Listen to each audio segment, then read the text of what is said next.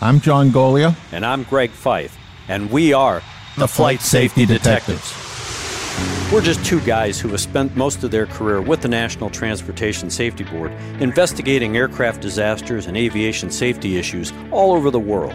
Yep, and this podcast is where we talk about everything from accidents, airplane technology, to the big business of aviation. We live and breathe aviation. My co host John has been in the aviation business for more than 60 years.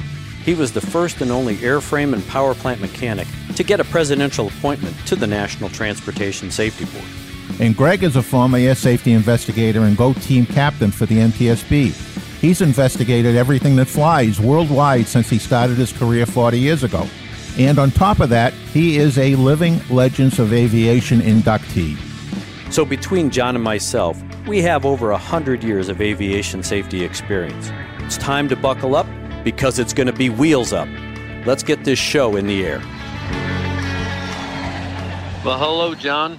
I'm uh, glad that, that, we're fortunate to uh, get to record another episode of Flight Safety Detectives. Of course, I am on the road once again this week to points yonder and uh, spending my life on the airlines. Um, I've resumed my address when people say, Greg, where are you from? I say ah, 3E on this airline or 4E on this airline. And they laugh about it, but it's true because now my uh, travel is picked up because uh, I have to catch up on uh, all the work that uh, I'm doing. So I am back on the road. How about you, my friend? Where are you hiding these days? I'm still in Boston and, and for a couple more days, and I go off on the road myself. But I don't get 3E, I get row 18. you got to move up in the world. You know, you and I both traveled in the very back of the airplane for all the years we worked for the government. I am now decided that, you know, I'm not going to be living in, in, battle class back there anymore. That, in fact, uh, especially with COVID, I can spread out a little more when I'm sitting in the front end of the airplane versus the back end of the airplane. Yeah, actually, I was trying to be funny because on this particular trip, I am up front. Well, there you go. I spent the extra money just to have some space. Absolutely. I mean, that's that's really the reason for doing that is uh, is to try and you know get get more distance between me and my uh, fellow seatmates. It's uh, it is crazy, but um, yeah, I'm back at it, and of course, it's always entertaining when I'm listening to these uh, safety briefings by the flight attendants because you and I have been pinging on this, especially me with regard to uh, the briefings that they're giving. The one thing about uh, flying on airplanes is, of course, I'm paying attention to all of the flight attendant briefings every time they give it. Not that I don't before COVID, but I'm paying even more attention now since COVID because I found that uh, the briefings, of course, uh, didn't contain some clarification about when the oxygen mask drop, whether you pull your personal mask off or not. And in our last episode, I was pleased because one of the airlines that I've been flying on who hadn't been briefing that changed their tune. They actually did start briefing that you'd pull your personal mask off before you put the oxygen mask on. But now I'm back on the road and I happen to listen to the briefing and it's gone back to the way it was. so, as I've been professing, we have got to standardize this. I don't know if it's the airlines, I don't know if it's the FAA or whoever, but come on, really? Again, you know, you can't assume that everybody's going to understand. And while, yes, dropping of the masks in an airplane is an unlikely event, it's a very rare event. You and I monitor stuff that's going on around the world every day through a couple of publications and there is one or two cabin events almost every day where the masks drop. And um, and while they may not be serious situations again it's it's all about confusion. The fact that not everybody is a is a regular flyer not everybody understands english not everybody understands logic when it comes to well it's logical to pull this mask off and put the other one on. But of course you know if you go through the airport, which you're going to be going through this week, John, at every turn, there is a big sign from the time you walk in to the time you get on the airplane that says you got to be wearing a mask, got to be wearing a mask, got to be wearing a mask. And you can't take that mask off unless you're going to eat or drink and then you got to put the mask back on. So, with that penalty or that fear, people are going to go, well, they didn't talk about an oxygen mask, so maybe I just put this mask over my over my personal mask. So it's nuts. I want you to pay attention because I want a report from you on the airlines you fly, so that uh, I can see if uh, you know they're falling in step. I will do that. I will. So I know that uh, you're getting ready. Anything come across your desk? Because you and I both monitor a lot of these publications and uh, clipping services from around the world, plus notifications we get from the FAA and other sources. I've come across a couple. How about you? Yeah, I've come across a couple myself. You know, of course, the max draws your mind and your eyes right to anything that says max. And I see that the uh, Allied Pilots Association is concerned about the checklist, and it seems to be the same concern that the Europeans have raised. The certification authority for the European authorities has raised it about the checklist on the MAX. So it's interesting that they didn't raise it the first time around, either way. But be that as it may, it does appear the MAX is getting close to, to getting back in the air, which from an accident investigator's point of view, Boeing has fixed the cause of the accident. Now, I'm not going to yet talk about the other issues around the MAX and certification because it's still it's still being played out. So I'd rather not speculate, but we will be talking about some of those problems that have come to light the way Boeing certified this airplane and whether it was proper or not proper or not just in the legal sense, but it didn't make common sense for them to do it that way. So we'll get into that down the road at some point in time. Good. Yeah, well, I came across something uh, as much as I beat up on our former agency, the National Transportation Safety Board. They did put out something recently. Um, it's a what they call an NTSB safety alert.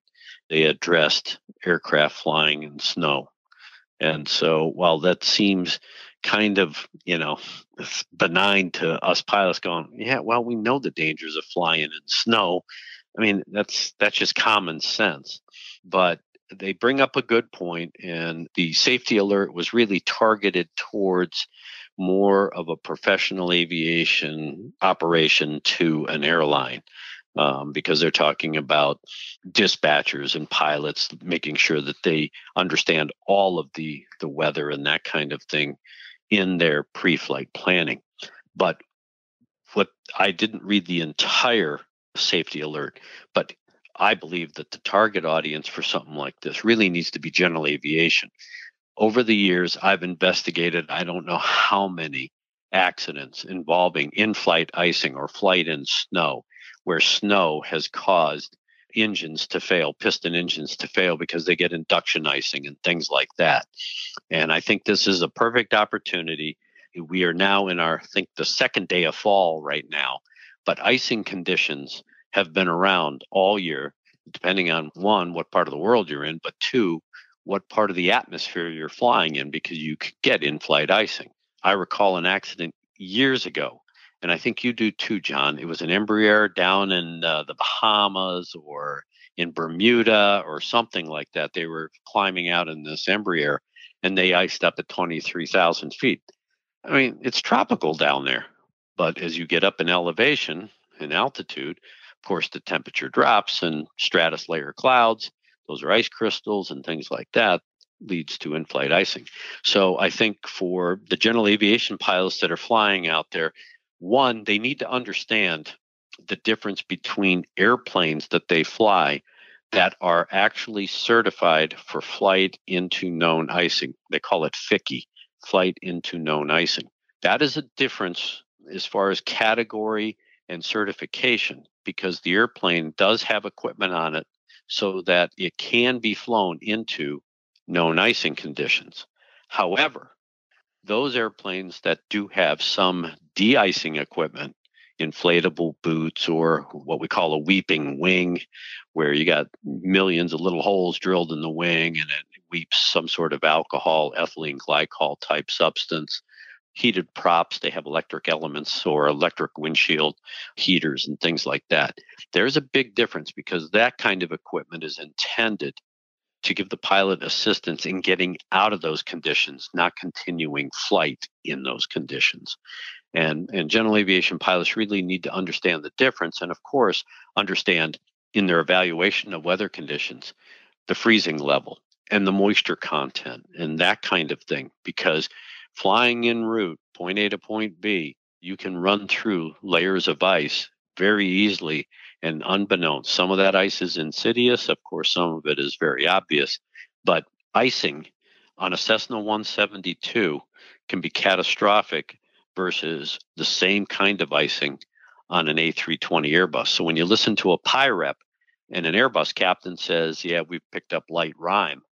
Well, light rime in that 320 could be serious to extreme icing on a Cessna 172 or a Piper Cherokee. So you really have to pay attention.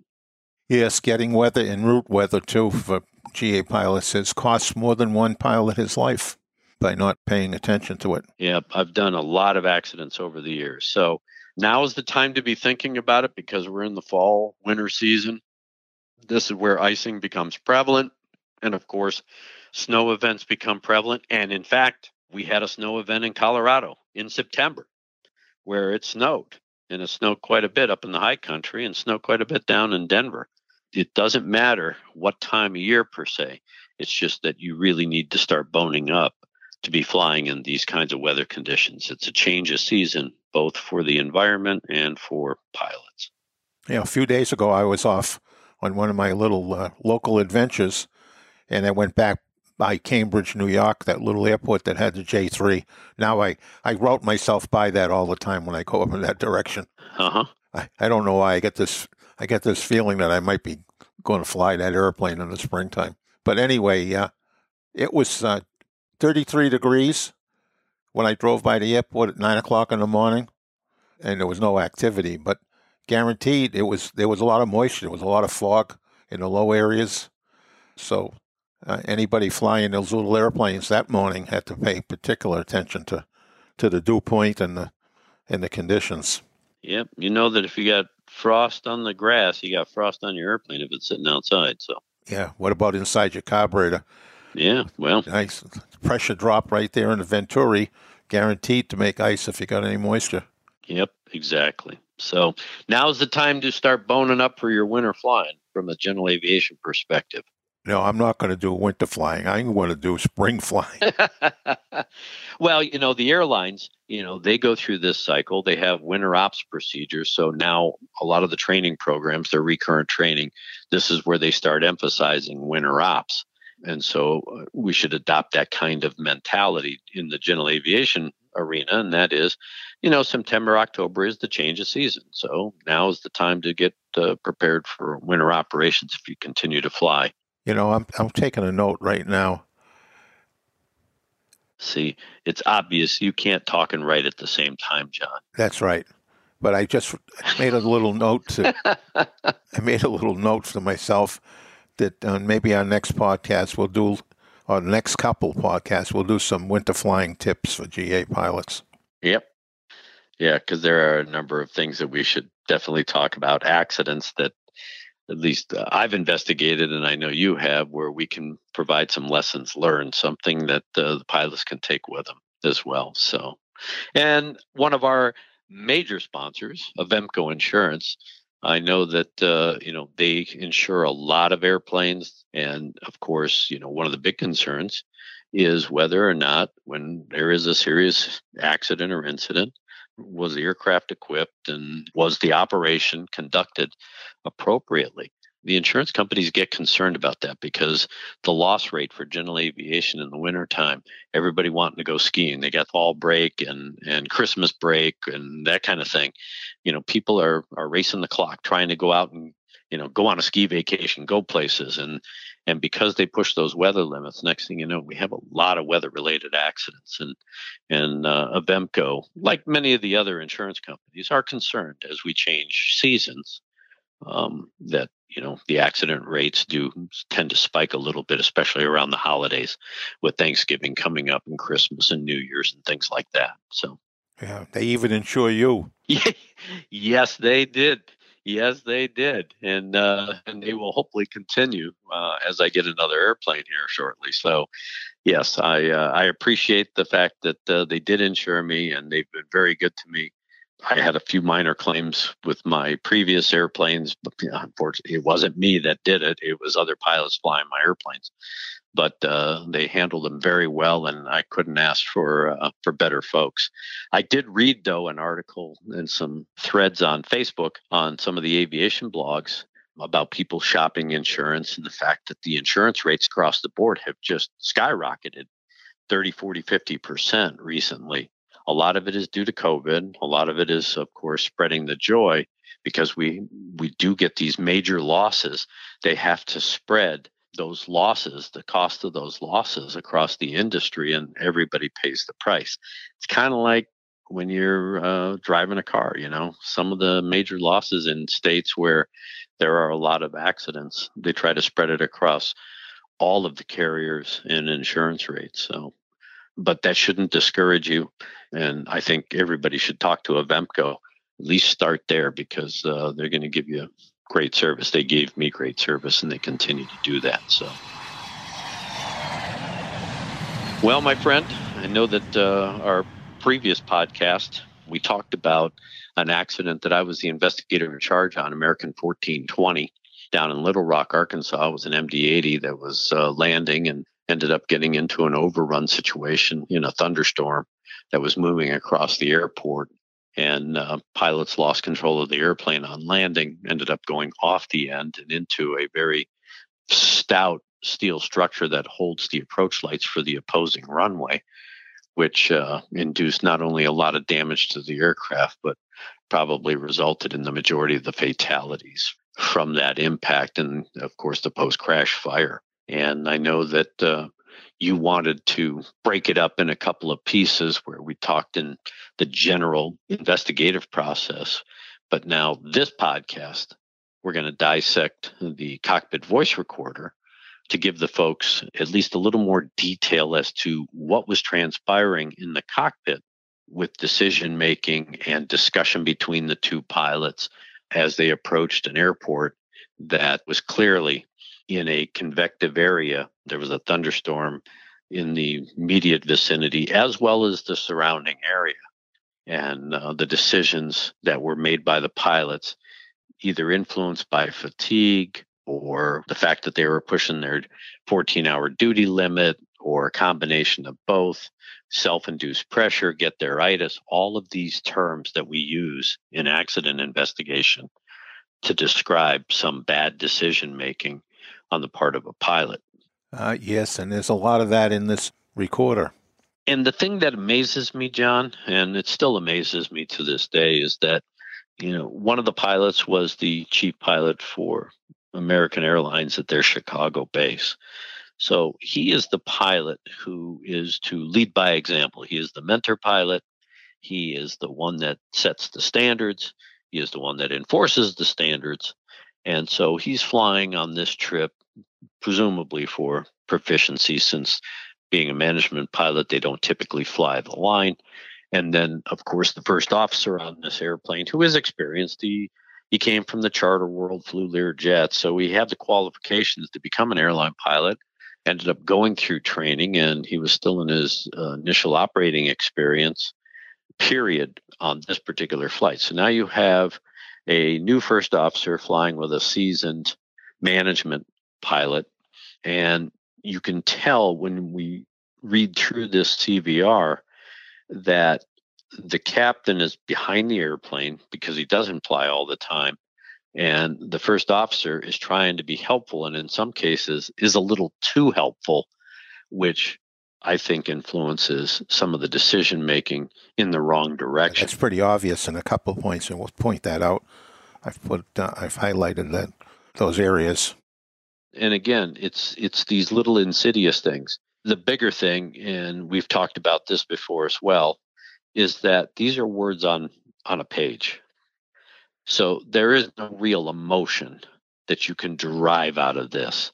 Because when we dissect the cockpit voice recorder for the purpose of acts investigation, while we are listening to it and we are hearing those voice inflections and we are hearing the emotion and the tone and and just the the either asymmetry or symmetry between the pilots in their verbal communication we can't really relate that in a piece of paper because if I were to say, you know, as we dissect it, you know, the captain said this, laughing hysterically and everything else, well, that's my opinion, but that may not be the opinion of the group listening to it. So these words are very factual. It is basically a verbatim transcription of the exact words, but there is no description of emotion as these words are being spoken.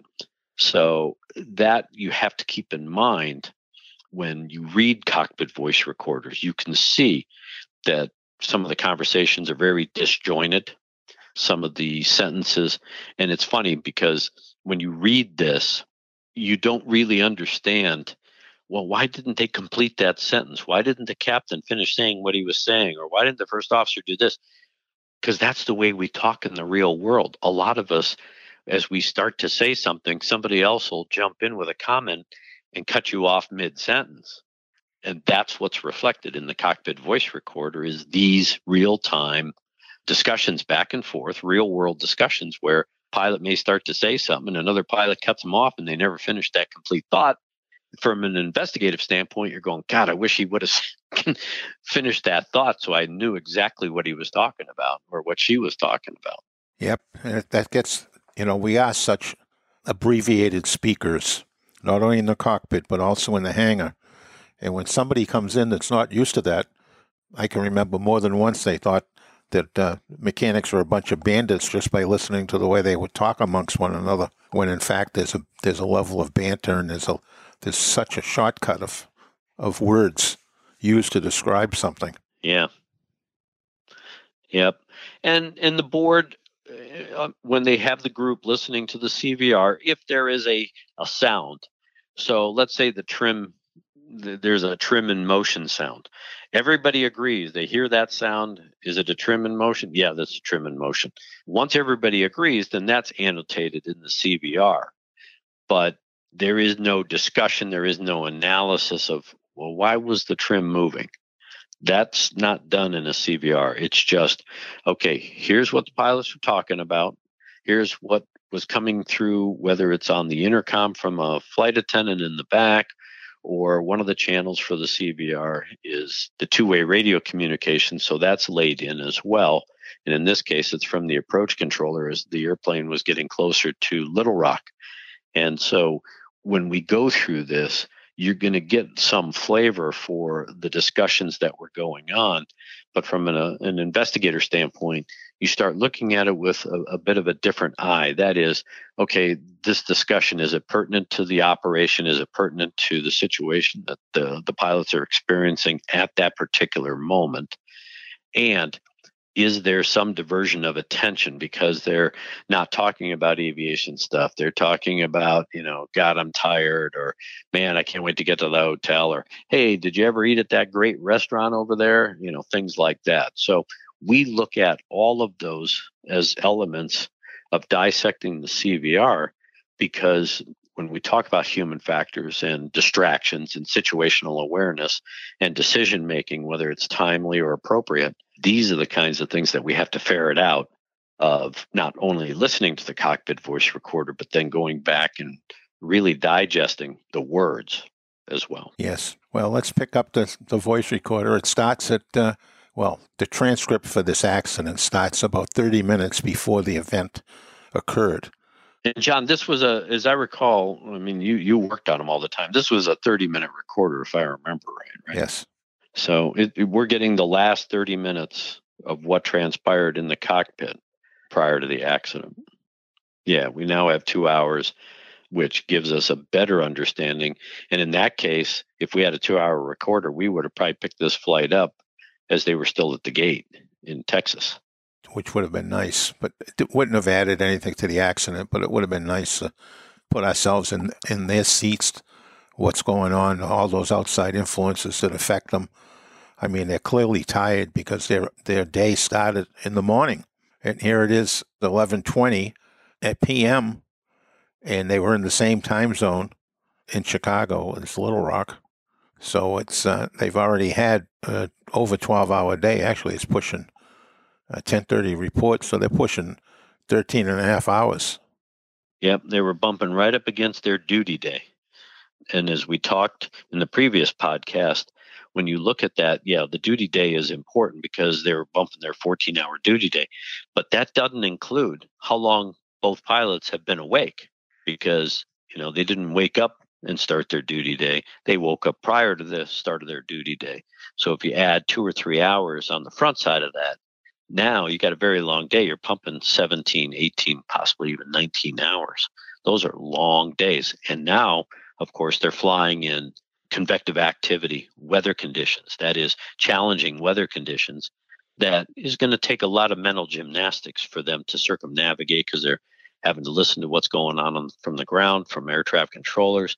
You got to pay attention to what other airplanes are doing in the vicinity. Of course, they're monitoring their weather radar, things like that. So there's a lot going on, and that mental gymnastics is fatiguing as well. It certainly is. Okay, so why don't we just take it from 11, 1119, where it starts, and they have a discussion about the, the temperature in the in the cabin with the passengers. Yeah, that's typical type banter. You know, they want to make sure because probably one of the flight attendants had called up previous and said, "Hey, some of the people are too cold or too warm or whatever." So uh, they were probably adjusting the temperature. Now they're at an altitude of around 25,000 feet at this point. They're in the general vicinity. They're probably 150 miles from Little Rock at this point. They're getting ready to descend and start the approach, their final approach into Little Rock. So these are just en route cleanup items based on what a flight attendant may have called up and asked and, and told them. So they were doing that and they were discussing that. Okay. And uh, at 1121.45, one of the things that I drew my eye to in this report was that they're almost down to maximum landing weight. Now, you know, landing on a, a wet runway in stormy conditions, they should have had their antenna on super sensitive. They should have been paying a lot of attention to the weather. And I don't see a lot of attention to the weather, but we'll get through that in a minute. But it's just they're aware of their landing weight, which affects your stopping distance. And uh, also, it might be worth noting to everybody out there that at the time of this accident, the penalty for wet runways was not as severe as it is today. As a result of uh, this accident and, and uh, Southwest Airlines accident in Midway, that the FAA came down with a, uh, new set of numbers for the airlines to calculate their landing distance to take a bigger penalty for a contaminated, which they call, whether wet or snowy, they call it contaminated runway, so that you have to allow greater distance and that really comes to play in some airports like Midway, where it's a it's barely a five thousand foot runway, and sometimes the landing distance called out will be forty six or forty seven hundred feet. Well, now with the new penalty that the FAA imposes, you may not be able to land there. And an airplane as heavy as this MD-80 is now, that would grossly affect their stopping distance. And I think an, another point, John, before we move on real quick, and that is the crew knew before they left Dallas that there was going to be weather in the area. So they had some challenges ahead. They were talking about the fact that uh, they had some merging thunderstorms that created this bowling alley effect. So they kind of knew what they were getting themselves into and, and probably had some level of expectation. I think that what got missed, and, and we're going to point this out a little further into this discussion, is the fact that they made an assumption. And the assumption uh, was the fact that this storm hadn't affected the airport and things were dry and they're going into a dry environment and that, you know, all of this convective activity happened to be going on around the airport, not necessarily at the airport. So their head was already in a different place. It was in, okay, we're going into this environment, yeah, but we're going to a dry runway. Yeah, in fact, he comments here at 23, 11, 23, that we're right on the edge of the storm. So he, they thought they were missing it. Exactly. I mean, they're they're skirting the edge. Of course, they're they're watching it on weather radar, so they know where it is. And oh, by the way, they're looking out the window and they can see the flashes of lightning, so they they know what's going on in the environment. The air traffic controller was talking to him and said, "Yeah, your radar is better than mine. You know, you probably have a better handle on what's going on out here." Servo control. Engine start panel. Crank it aboard. Okay, so moving on down to 1123, right, we can see the sound of a yawn. A very interesting comment on the recorder. A little more confirmation that, that, that in this case it's they can't determine which crew member it was, whether it was the captain or the first officer. But one of them was yawn, had a yawn. Yep. And and of course the captain made a statement, boy, this is too much. And when you when you look at it from a human factor standpoint and comments like that, that is a trigger for us to start, you know, thinking about fatigue. We know what time they got up, we know what their duty day was, we know what time of night it is, we know what kind of conditions they're going into, we know how they spent their day. And this is the kind of trigger that gets the human factors folks spooled up as to really dissecting. Is this a fatigue event? And did fatigue have any kind of influence on the decision making and the and the performance of the pilots? Yes well it's clear that that uh, it did have at least some play in this. Okay and they uh, they stopped running through the checklist after that. They had a, a little light moment of discussion that lasted uh, about 25 30 seconds. And then they went right down and started doing the uh, center pumps, turning them off, and you know, sounds of clicks with switches three and thrown. Yep, and and so you know, those are again, those are you know just you know normal chatter comments and things like that. The first officer says, "There's your big wadadilly." We we went over that word a number of times. We talked to people that knew this guy and and that kind of stuff. And we assume at the time of the accident when we were investigating it that he was talking about that there's some weather out there and he was using some creative colorful terms to to describe it because on a follow-on comment by the captain at 11:25 which is basically 3 minutes after this whole discussion's really started he says we got to get over there quick and again, that's a reference to them racing the weather and racing the clock. They know what the weather is. They know that it's closing in. It's it's getting worse. And the first officer responds, "Yeah, I don't like that. That's lightning." So they're looking out the window. They know that anytime you got lightning in the weather event, it's not good. Yes. Yes. And and of course, as they approach Little Rock, uh, the captain makes the comment, that's about as far as we can go. So whatever track they were on, if they stayed on that track, they were probably going to penetrate some of that weather. So uh, the first officer comes back and says, "Yeah, I'd say right about uh, maybe a little bit more, and that's about it. We could start down here pretty soon." So it's obvious now that they're deviating around the weather. They've altered course to the right, and uh, they're trying to deviate around some of the weather as they get closer to Little Rock. And so this begins to tell the story for the investigators because not only are we using flight data recorder, but now we're looking at their flight path compared to weather overlays from satellite weather. We're looking at Doppler weather radar stuff so that we can see, okay, when when they're deviating, are they in any kind of precipitation? If they are, what level is it? Is it green? Is it yellow? Is it a red? Is it a pink or purple or whatever?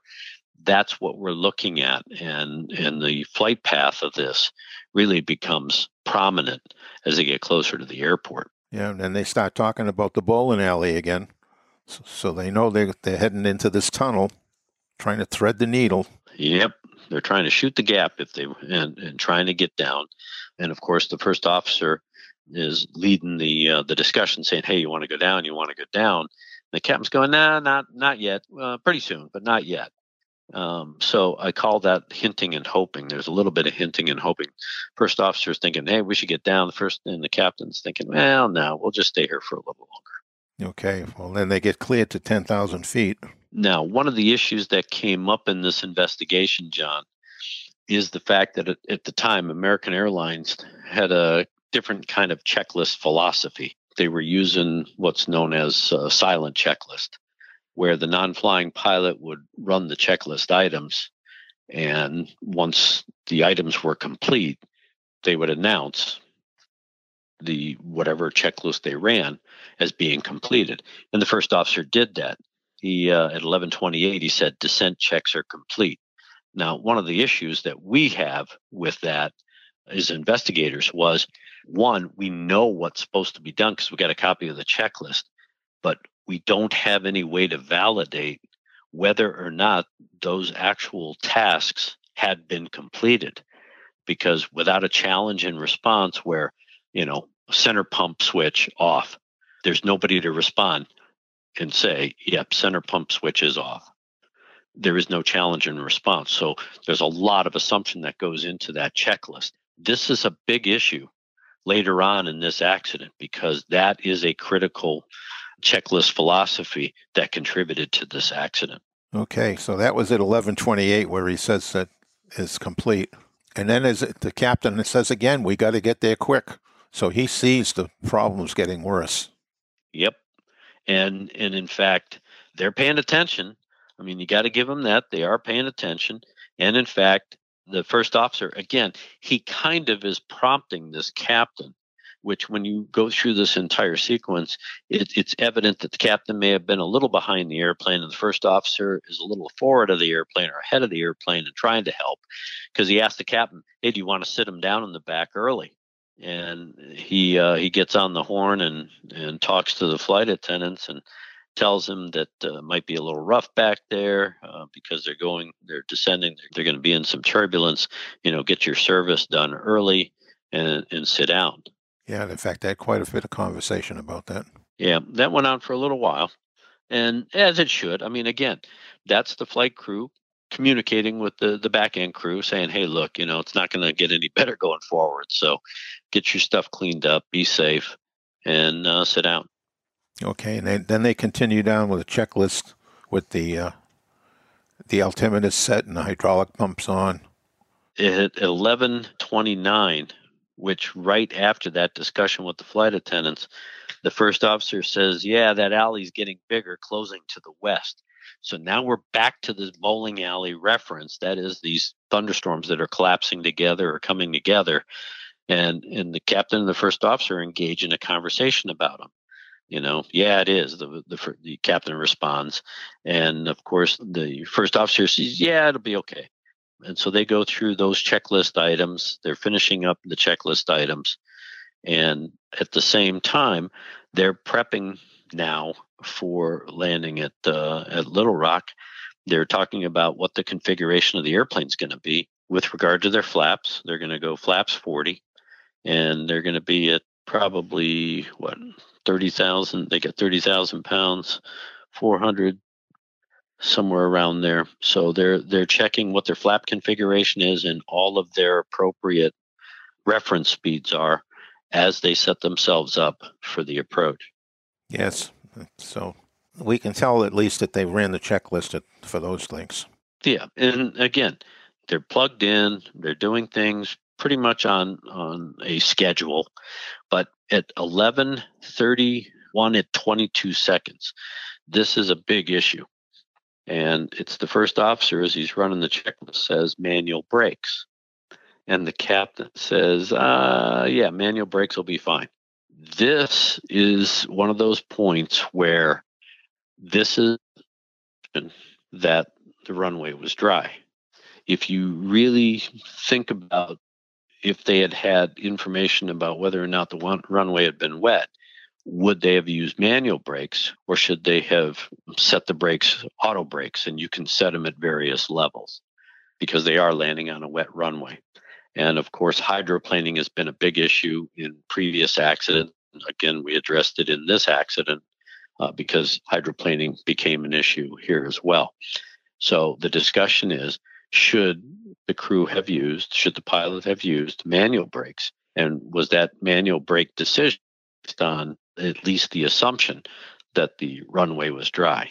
Yeah, and right after that, he makes a comment about he has to go to the right, so they must be dodging trying to stay in the bowling alley or dodging some local weather? Yep, they're they're circumnavigating the weather as they get closer. The pilots were intending to land originally on runway 22, which meant that coming from the west, they were going to have to overfly or fly by the airport, go to the east, and then basically circumnavigate their way back 180 degrees back to the runway because they're landing to the west. So, as they're positioning the airplane, of course, there's thunderstorm activity in the area and it's basically all around the airport. So, as they are talking about it amongst themselves, they're getting information from Little Rock Approach. And one of those key statements from the approach controller is American 1420, Little Rock approach here. We have a thunderstorm just northwest of the airport moving through the area now.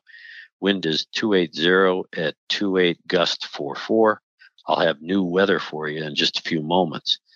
When you read that, you're going, okay, I mean, we got a thunderstorm moving through the area. Okay, that should put us on high alert.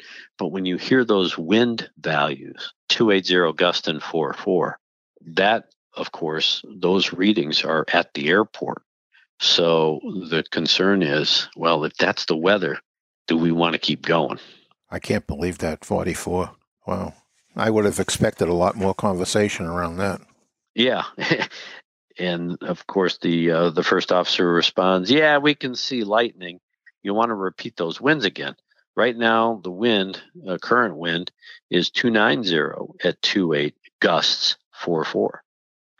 So they were originally going to land on 2 2. You got the wind from 290. So that, of course, is a 70 degree difference. So now they're doing the mental gymnastics. Hmm. Is that a crosswind? Is that a quartering crosswind uh, headwind? You know, and does that exceed any kind of limitations on the airplane? And while they're going through those mental gymnastics, of course, they're starting to talk about it the first officer and the captain get into a discussion, gust to 44, and the captain makes the statement right near the limit. First officer responds, Yeah, it's 40 degrees off. What's our crosswind limit? Of course, they continue that discussion, and the captain says it's 30 knots. And the first officer corrects him and says, No, no, that's we're we're out of limits because of the angle, but it's pretty close.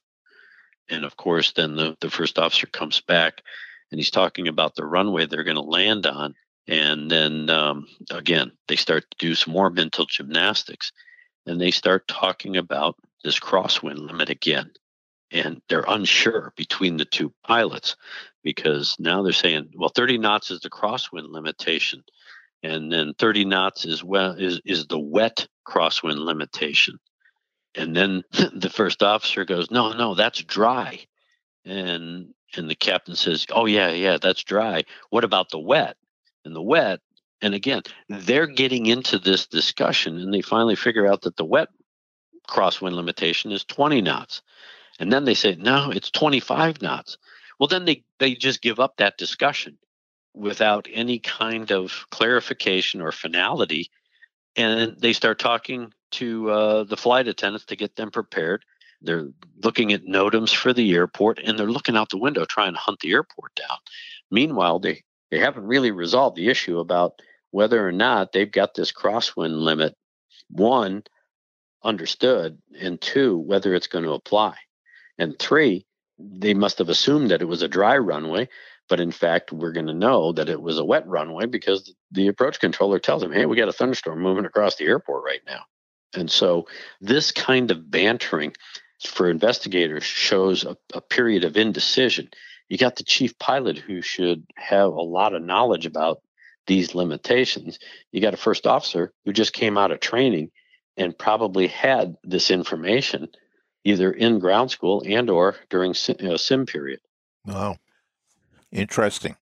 But uh, these are the setups that we look for as investigators because that in and of itself as you continue to read through or listen to the CVR and the discussions that take place, they're trying to figure out their situational awareness, where they are in relation to the airport. Of course, the uh, they're looking at the clouds out there, and the captain says, "Yeah, looks like there's a stratus layer over there." he says, "Yeah, the uh, the controller told us that there was a storm just northwest of the airport. They talk about the lightning they can see. Meanwhile, the controller is providing them updates to the wind. Now, for those of us that fly, typically approach controllers or any kind of controller don't really volunteer a whole lot to you, especially as on the approach. Normally, pilot will ask for a wind check, and of course, the controller will respond with the wind. In this particular instance, what was interesting is that without being prompted, the approach controller was given these guys regular wind updates talking about the fact that uh, because they have low level wind shear alerting at the airport, he was giving them the boundary winds, which indicated that in fact there was significant wind shear in the environment of the airport. And again, I, I refer back to my hinting and hoping.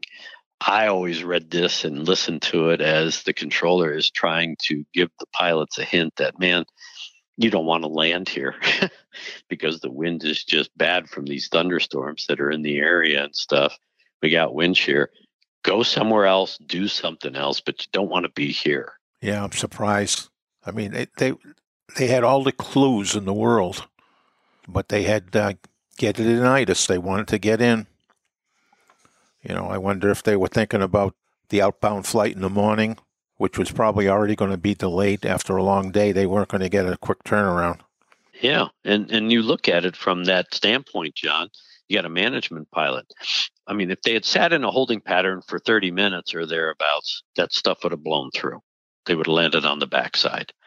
Of course, okay, so they get in a little later, but at least they're on the ground safely and that kind of stuff.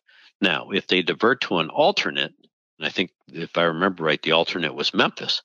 Now they got to think about, well, how, what do they do with all these passengers sitting in the back? How do they put them up? Where do they take them? Do they bus them back to Little Rock? Do they put them in hotels? You know, all of that kind of logistical stuff that goes along with diverting. Do they sit there on the ground and then take off and come back to Little Rock? So you have those kinds of decisions that need to be made.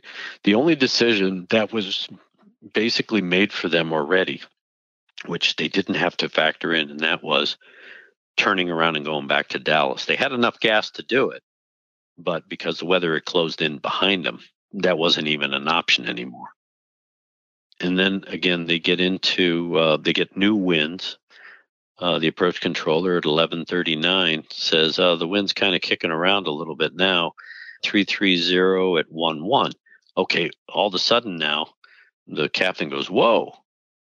And it sounds like okay that wind has calmed down. It's only 11 knots. That's not bad. It's definitely not 44 and it's definitely not 28 but the captain says yeah but that's a tailwind for where we want to go and what we want to do. And then the approach controller six seconds later says okay right now wind shear alert. Center field wind 340 at 10 north boundary wind is 330 at 25 northwest boundary wind is 01015. And immediately the captain says, We're going to land on runway four. And the first officer asks the controller, Can we land on runway four? They're cleared. So now they've changed their entire approach from landing on runway two, two to runway four. And it's based on the winds. Now, that's not the wrong thing to do, but now you got to start looking at okay, they're going to try and do this visual. They can see the airport periodically, they know where it is. They're going to reverse course. They got to fly back to the west to get themselves established on an inbound to runway four. And of course, they got to do that while circumnavigating this weather that is continually moving across the airport environment. Busy time to be doing all of that and you and I have talked about this, John. It creates a high workload. and they're down low. They're probably bouncing around. Yep. And again, the captain never really has a visual on the airport. He's depending on the first officer. And they get into this discussion about it.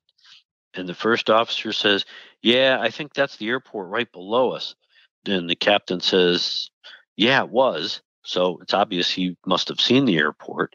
And then the first officer starts talking about altitude. They arm the new altitude, they descend, but then the captain loses sight and situational awareness in relation to the airport. The first officer says, Let's see, you got the airport? And the captain says, No, I don't have the airport. And then the first officer comes back and he says, Yeah, there it is. I got the airport. He's looking out the window, and we presume that he's pointing or at least indicating where the airport is. And the captain still doesn't have it. And he asks the first officer, Do you have the airport? And there's no response, or it's an unintelligible response. Captain asks again, Is that the airport right there? And again, somebody answers, Okay. But then first officer says, "See, I can't see the runway. I can't see the airport." And the captain says, "I don't see a runway." And then the the first officer starts giving him basically vectors. Okay, just go out this way. So he's going to help direct the the captain to get in a position to land on a runway that he doesn't really have a continuous doesn't have continuous visual contact with and and as they approach and they they wind themselves up to get into a position to line themselves up for the approach, they get back into this discussion. And the captain or the first officer says, it's going to be right over there. The field's going to be right over there. Now, we don't know where he's pointing or where he's indicating, but he's telling the captain it's right over there. And and one of the comments that the captain made that was very prevalent in, in this discussion was, well, you just keep me straight. You just keep me out of trouble. You send me where I need to go, is basically what he's saying. And the first officer responds, keep it right here, keep it right here. So he's already given him a heading or at least a direction and just telling him, okay, just keep going the way you're going. And as that as the airplane continues, here's the period of confusion for me. And I don't know if it confused you a little bit, John, but the first officer told the captain, okay, you're set up on a base. You're on a base for it, okay? And the captain responds, I'm on a base now. The captain never saw the airport. He didn't know what his relationship was to the airport. So when the first officer said, Yeah, now you're on a base leg for final approach to runway four. And the captain's going, I am, basically. I'm on a base now. And then the first officer comes back and says, Well, you're on a dog leg. You're coming in. There's the airport. The, the captain says, I lost it, meaning the airport. Then the first officer comes back and he says, It's right there. You're you're on a downwind. See, it's right there. So he's told the captain, You're on a base. Then he comes back and tells the captain, Nah, you're kind of on a dog leg. And then he comes back and tells the captain, No, you're kind of on downwind those are three totally different segments on a visual approach or airport traffic pattern.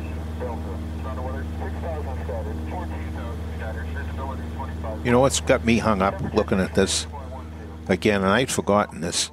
But a minute at 11:42, the first officer asked him about going on the ILS. And 11:43, the controller asked him about using the ILS why, you know, I mean, when he's fighting for visual, why doesn't he just put the ILS on? And, and you know, it should have been done earlier. But why didn't he just fly the ILS approach? Because that would have given them precision guidance and they wouldn't be Mickey Mousing around out there hunting for the airport. They would have had good situational awareness. They would have known exactly where they were in relation to the airport if they had flown that ILS. That kind of discussion goes on, John, where they're I see the airport. I don't see the airport. I see the airport. And it it's just I mean when you get into those periods of discussion like that, it's like why are you still doing this? Take some other action. And of course, uh, you know the the captain says, "Yeah, I know, you know, see we're losing it. I don't think I can maintain visual." Well, if you can't maintain visual, then you better start to think about plan B. Yeah, down that low, he definitely should have at least been on the go. Yeah, because they're you know they're out there maneuvering around at about 3,300 feet, and you know on a dark and stormy night in a big airplane, it's not really what you want to be doing. And the captain keeps saying, "I don't see the runway," even going a little further. I had, and the first officer saying, "Oh yeah, and yeah, I got it. It's right over there." And then the first officer confesses at 11:44, "Yeah, I had it, but lost it with the clouds." And that's what I was saying. Yeah, what what what were you saying? That I can't see it? We should be doing something else. I don't remember reading anything about that in the CVR. Now they're down to uh, 2,300 feet. They're still out there, and the captain says, "Yeah, I just never saw the runway." No, no, it's okay, like you were talking about but they're still motoring along in space trying to get to this airport and get to this runway. Now, here is the classic statement that to this day I use it in my safety presentations. I have put it on my desk as a reminder. Here's the captain who really doesn't have good situational awareness. He makes the statement I hate droning around visual at night in weather without having some clue where I am. Don't you think that should prompt some sort of action other than let's keep going to the airport? It's it's just hard to believe because again, this is the chief pilot. This is the mentor pilot. This is the pilot that is supposed to not only set standards to some extent, enforce those standards, but represent those standards and they're out there just floundering around. You know, it appears from the banter that occurs right around that they didn't want to go out because the storm was out there. Yep. So that's just more pressure on them to get in. But they did have some avenue of outs. There were still some areas that they could have bailed out to, climbed up, you know, gone somewhere else, done something else. And I think just because that they had those momentary visual that visual contact with it that enticed them to keep going first officer then talks about the fact that okay and now we're at the base of the clouds and they've now descended down to 2300 feet and the captain says uh, where am i or where i am we don't know what that's in relation to and then the captain, as they get down on final approach, he says, "Ah, we're going right into this stuff." So it's apparent that there is weather in front of the aircraft. The captain's talking about the fact that they're going to penetrate some of this weather, and again, they get into a discussion. And the first officer says, "Can we land?" We don't know who that was directed to. The approach controller had already cleared the folks to land, the captain, the first officer to land.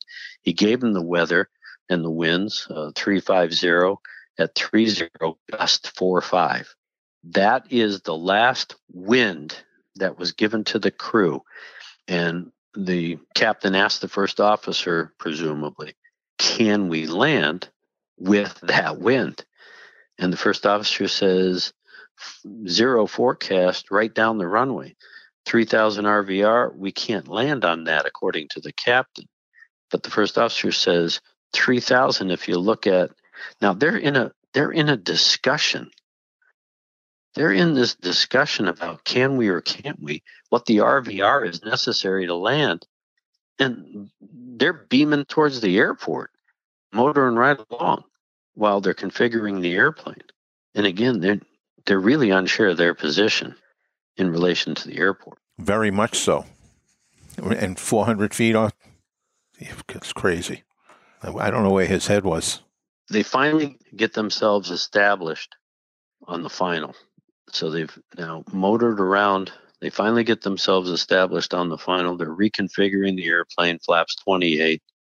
The captain tells the first officer, or at least talks to the first officer, add 20, add 20 knots. And that's presumably for the wind shear.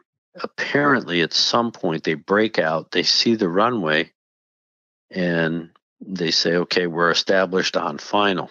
Well, there was some question whether or not continue based on the RVR being 1,600 feet because there are limitations for the runway visual range and whether or not if you get the you know if you have a specific rvr before you get established versus after you get established and things change because the weather is so dynamic that became a discussion point for the crew while they're on final approach.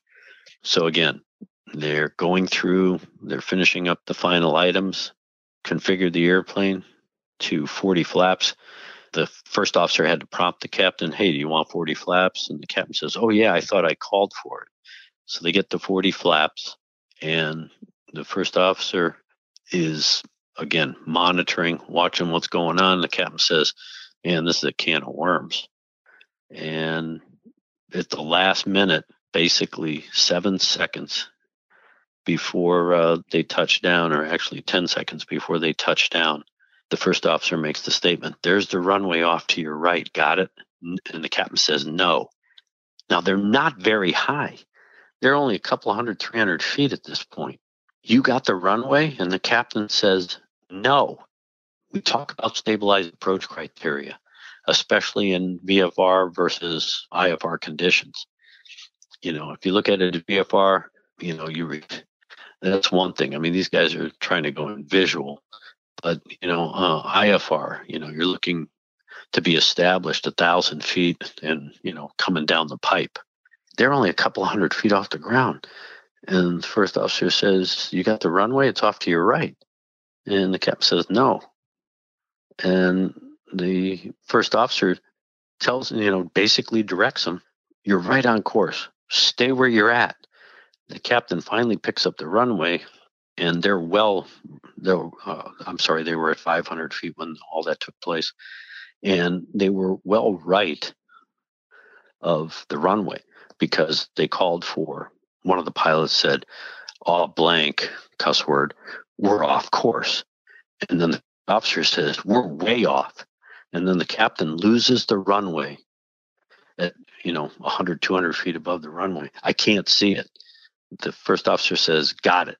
I got it. So at 100 feet, the captain regained visual, but he had to drive the airplane back to the runway. When they touched down, they did not touch down straight on the runway. They were they were in a, a significant crab. And upon touchdown, the spoilers failed to deploy the ground spoilers. Those spoilers are important because it kills lift on the wing so that you get a heavy footprint on the tires so that braking action is more effective. Well, doing this silent checklist, as we found out during the investigation, the first officer had called supposedly for the spoilers to be armed, but there's nowhere on the cockpit voice recorder we hear him call that checklist item out and typically when that is called out the, the captain will arm the spoiler handle because it's on his side of the pedestal. So we know the ground spoilers weren't armed on touchdown um, the airplane is sliding. It's skidding on the runway. Nobody ever verified whether or not the ground spoilers had either auto deployed or they should have been manually deployed. Nobody ever nobody ever verified or looked or even took that action. And so you don't have a heavy footprint for brakes. And the pilots are on the brakes. And of course, because the airplane is light on the wheels, you're not getting any kind of effective braking action. Plus, the airplane is hydroplaning, and the captain has gone into reverse. And John, you know that there is a limitation when you use reverse thrust. You know, and if you use too much reverse thrust on a tail mounted engine, what happens? You lose directional control. Why? You blank out the rudder. Correct. You're going too fast for your nose steering. And so no, now they don't have any form of lateral control. The pilots can't push the rudder pedals because the rudder is ineffective because they have so much disrupted airflow over the rudder from from the reverse thrust. And because the airplane is still going too fast to use nose wheel steering, even if you turn the tiller, you're just going to scrub the rubber off the tires.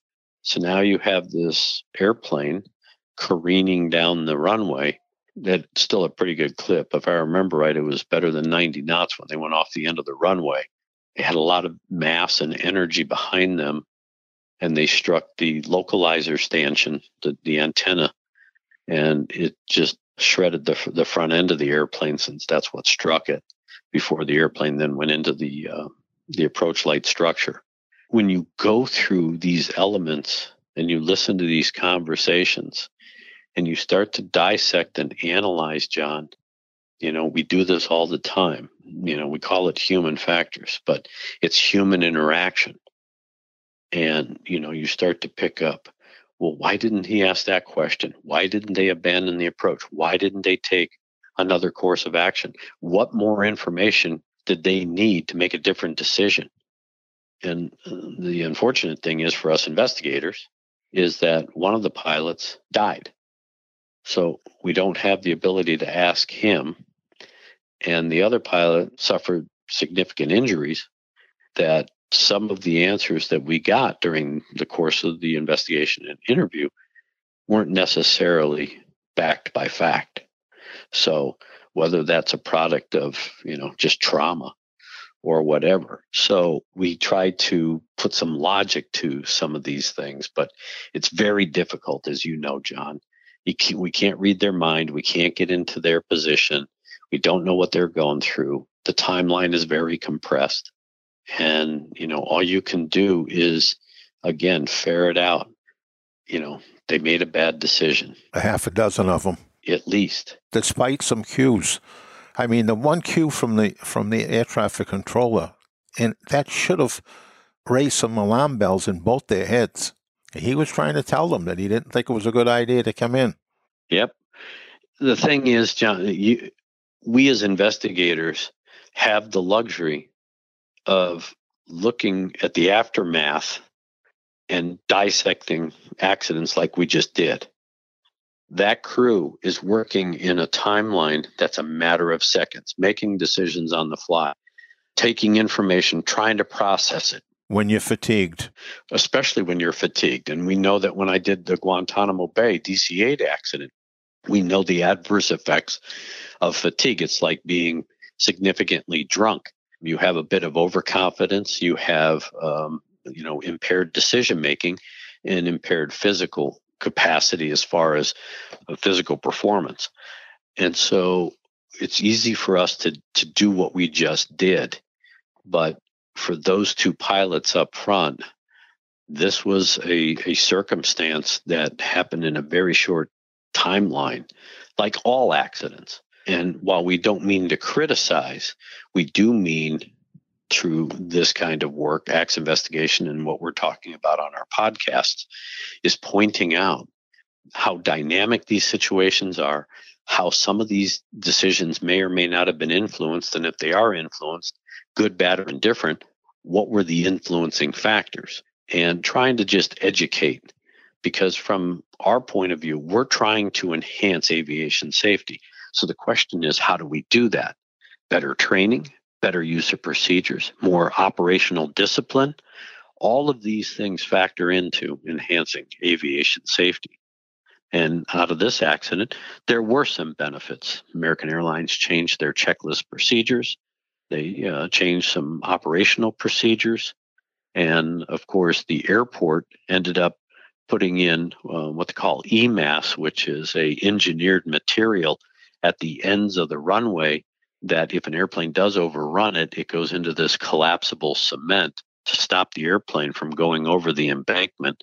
And of course, um, they've restructured the approach light system to a frangible structure so that if an aircraft does hit it, it doesn't rip it up like it did with American 1420.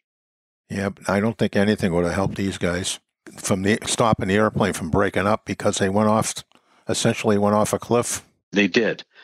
But that catwalk structure, because it was, you know, heavy steel, and of course it was engineered in case, you know, the river flooded, it had to withstand logs and everything else banging into it that were floating down the river.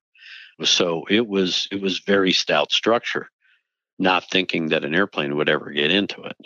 So, but you know, these are very dynamic situations, and the, the, the lessons here, I teach it when I teach my accident investigation courses and talk to you know to a variety of different pilot groups and everything else is it's decision making you know aiding and abetting. Yes you had the chief pilot here. Yes you had somebody that was probably doing you know a little more overzealous than needed to be in trying to accomplish the mission rather than kind of being more prudent in their decision making and taking some sort of alternate action, whether it be temporary, that is sitting in a holding pattern or going to an alternate, or more permanent, you know, taking, you know, a, a shot at another alternate airport and terminating the flight right there for the night. I mean, there there are these alternatives. We see these in a lot of different accidents, and it doesn't just mean airline accidents. We see it with business aviation, charter operators trying to accomplish the mission, and of course, general aviation pilots.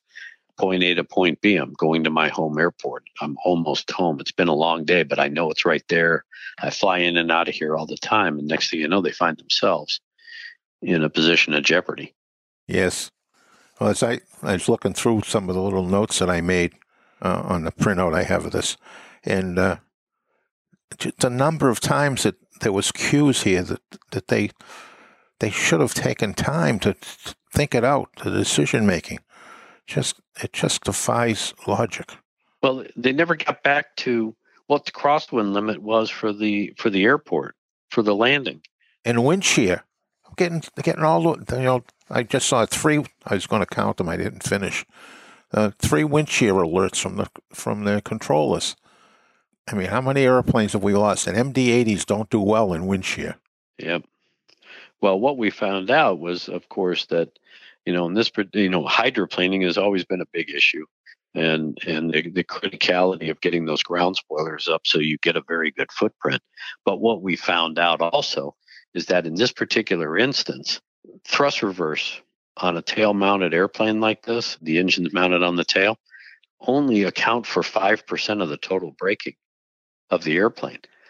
The wheel brakes account for 95% of the stopping action, not the reverse thrust. And by you know blanking that tail and not getting the spoilers up and having that heavy footprint, those two items were essentially ineffective. They have the cascades in this for brake for thrust reverser instead of the big buckets hanging out there. Yeah, which was uh, a maintenance nightmare with those great big buckets to deploy. Well, it's just it was an unfortunate accident. There, there, you know, again, the improvements to aviation safety were really changes of procedures and, and that kind of thing. That's really what we try to learn from all of these accidents. And while, yeah, John and I went through this in a very coarse way, it's very hard to do it in a podcast without actually seeing all the dynamic things the flight path of the airplane going into the weather. If you look at the NTSB report, there's a bunch of stuff on the internet that actually shows the flight path that we put together in charts that we use in the report and during the briefing I gave to the board where you can see that the airplane is flying into green and then going into yellow and then of course red which is the most intense parts of these thunderstorms so it's very dynamic and gives you a good perspective and if you read the CVR transcript at points in space you can see what these guys are actually talking about and referencing with regard to what they're maybe looking at with the weather. So again, this is only intended to try and be, you know, at least educational for how we derive information that supports a, a, probable cause and you know the factual basis for it. And then of course how we improve aviation safety because of it. Well this was an interesting accident. Of course it got american airlines attention in a big way because they did change a lot of things after this accident with their procedures with their pilots training so it, it did drive some change for American in particular. Yes, absolutely. So.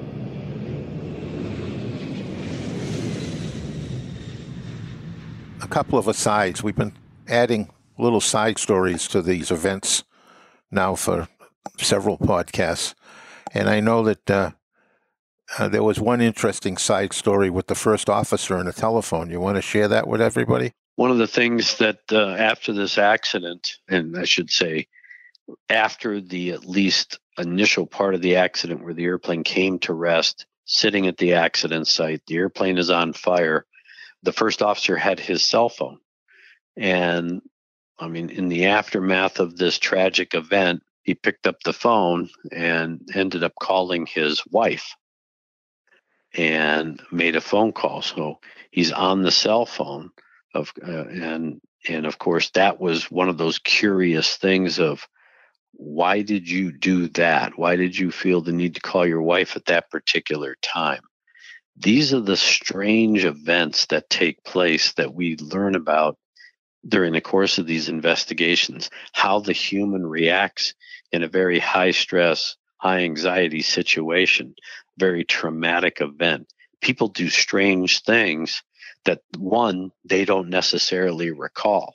And I've had a number of pilots, and John and I uh, know about one that we're going to talk about with US Air 1016, where the captain made a statement to the first officer while they were flying the airplane. After the accident, when we interviewed the captain, he it was emphatic that he never made the statement that we said that he made. We even played the cockpit voice recorder for him, and he said, I didn't make that statement. So trauma has, you know, a variety of different effects on the human. And in this case, the first officer, I mean, through this trauma, had enough presence of mind to get his cell phone and make a phone call. The trauma does do strange things to your head. Yeah, and and I know that you as a board member, John, you came out to the accident site, and as we've talked about on previous podcasts, the purpose of the board member is not only to be the the face of the investigation, but also then to deal with some of the the political folks that show up, some of the issues that arise, and handle that while the investigative team focuses on the technical aspects of the investigation. And I know that you ran across several high profile people when you were down there. Yes, on one of my trips down, I actually stood with two high level people at American Airlines, uh, one of which was very high. Had the governor of, of uh, Arkansas, Huckabee, and myself, and we were nearby some uh, family members. We were watching and listening, and I can just say that there was four guys, one girl, three guys standing out there. There wasn't a dry eye to be found. So it uh, it really does grab everybody. People don't, uh, you know, as investigators, everybody puts on, tries to put on the face, tries to keep their emotions contained, but sometimes you can't do it. Yeah. You know, sometimes you do it back in the hotel that night, but also sometimes you just can't wait till being back in the hotel. It, it grabs you. Uh, yeah. Grabs hold of you. It does, and and this is the worst side of aviation, and um, it takes very special people to be able to do this job, not from the standpoint of going out and and kicking tin, but keeping their emotions in check, maintaining that objectivity, understanding that it is, you know, there's a lot of people depending on the quality of the investigation. And the only way you're going to get a thorough and methodical investigation is to maintain your composure, maintain your emotions, not start targeting because you think somebody's at fault or some organization's at fault. Yeah, those emotions run high and you get a little mad and get angry and things like that. But the whole purpose is to be objective in your collection of the facts, conditions, and circumstances and be even more objective when you analyze those facts, conditions, and circumstances so that you do have a quality probable cause. That is, causal factors and contributing factors that are meant to enhance safety, not indict people or organizations for doing something wrong. Well, and that's one of the pluses for a party system because although every person that's part of the investigation has their emotional moments, it's pretty rare when those emotional moments coincide. You might have yours in the morning, and someone else would have one late in the day, you know, triggered by something that they may have seen. Other people may be able to control it and have it when they get back in the hotel, when they climb in into bed. So it, it does affect everybody. I don't care who you are, it does affect you. And that's one of the reasons why some people can't stay on the go team forever. They can do it for a while and then they need to find another job yeah. within the organization or, or you know many many former NTSB investigators find their way over to other agencies in part at least because of that emotional stress. Yeah, it, it is emotional. It's kind of like being, uh, you know, emergency room doctor or or somebody that you know deals with trauma every day. Police officers, where I mean, we're seeing the worst side of aviation. We're seeing the death. We're seeing the destruction. We're seeing the emotional effect on family and friends to a traumatic event and and that's why it's so important that as investigators you you have to compartmentalize so that you don't get wrapped up in that emotion because you can't do your job if you do. So well my friend i know that we have talked a lot this particular episode. Um, i enjoy dissecting these. I hope the uh, the audience does too. And, and we appreciate you know one the suggestions of accidents that we should talk about or things we should talk about. Two, we always appreciate the feedback. I mean, I know we get a lot of pilots that that give us feedback, talking or asking questions or saying, "Well, what about this?" and that's not necessarily correct and things like that. Again, we're trying to paraphrase 18 to 24 months worth of work in a blue cover report in less than an hour and bring out some of the highlights as an education. But we do appreciate the suggestions. I definitely appreciate pilots responding and giving me more thorough explanations about things that we may talk about with systems or operational procedures and things like that because this is always a learning experience. And again, we try to just get the highlights who don't have the time to really dissect it and and you know train it just because we are limited on time. But we do appreciate everyone's feedback. And even those who are non aviators that are passengers or just aviation aficionados who want to learn more or interested in things, you give us the ideas, you give us the suggestions, you give us your feedback. And John and I will try to address it, find accidents that highlight those particular points or find case studies that we can use to educate everyone. So you can always get a hold of us at Flight Safety Detectives with an S on the end at gmail.com. We're going to be coming out with a new website. We're excited about that. So definitely look for that and we'll announce that when it comes up online. And definitely take a look because we're going to be adding a lot of content to that in the near future. We want to thank our, our sponsors, both PAMA and Avemco Insurance they're great partners with us now, and uh, we really appreciate their support because that's what keeps us going. And we always appreciate any kind of support that we get from our patron listeners. And so, again, this is what it's all about: is just you know trying to keep everyone informed, come up with calls to action, and educate because aviation safety is something that we all need to be concerned about because I know John I'm on it every day, just about, and I know you're going to be back in the travel cycle, and you're going to be on an airplane a lot more as well. Yes, I start Monday morning. Off we go. A while, while blue yonder. Absolutely, my friend. Absolutely. Well, I'm always pleased to talk to you. I'm glad we uh, we get to do this show. Uh, this is, you know, one of the highlights of my week. So it's always great to talk to you. I wish you safe travels this week. And I'm going to leave you with the last word. So, everybody, we talked a lot on this show. It's one of the longest ones we've ever done. And decision making played a major role in it. So, it's not just for commercial airline pilots. Decision making plays a major role in all the GA accidents that we see. So please take the time to make a well thought out decision when you're flying, even before you're flying. Make sure you get the weather. Make sure you do all the standard operating procedures that we know work because they've been built on other people's mistakes, sometimes written in blood. So we want to help share the word, increase your knowledge, and maybe prevent you from making a mistake. So please stay safe in your personal life, wear a mask, do whatever it takes to make sure that you don't get this damn virus.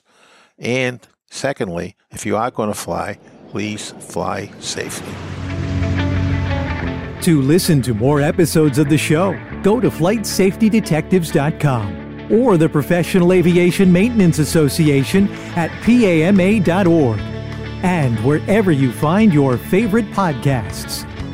Catch us next time when John Goglia and Greg Feith talk about all things aviation. Thanks for listening.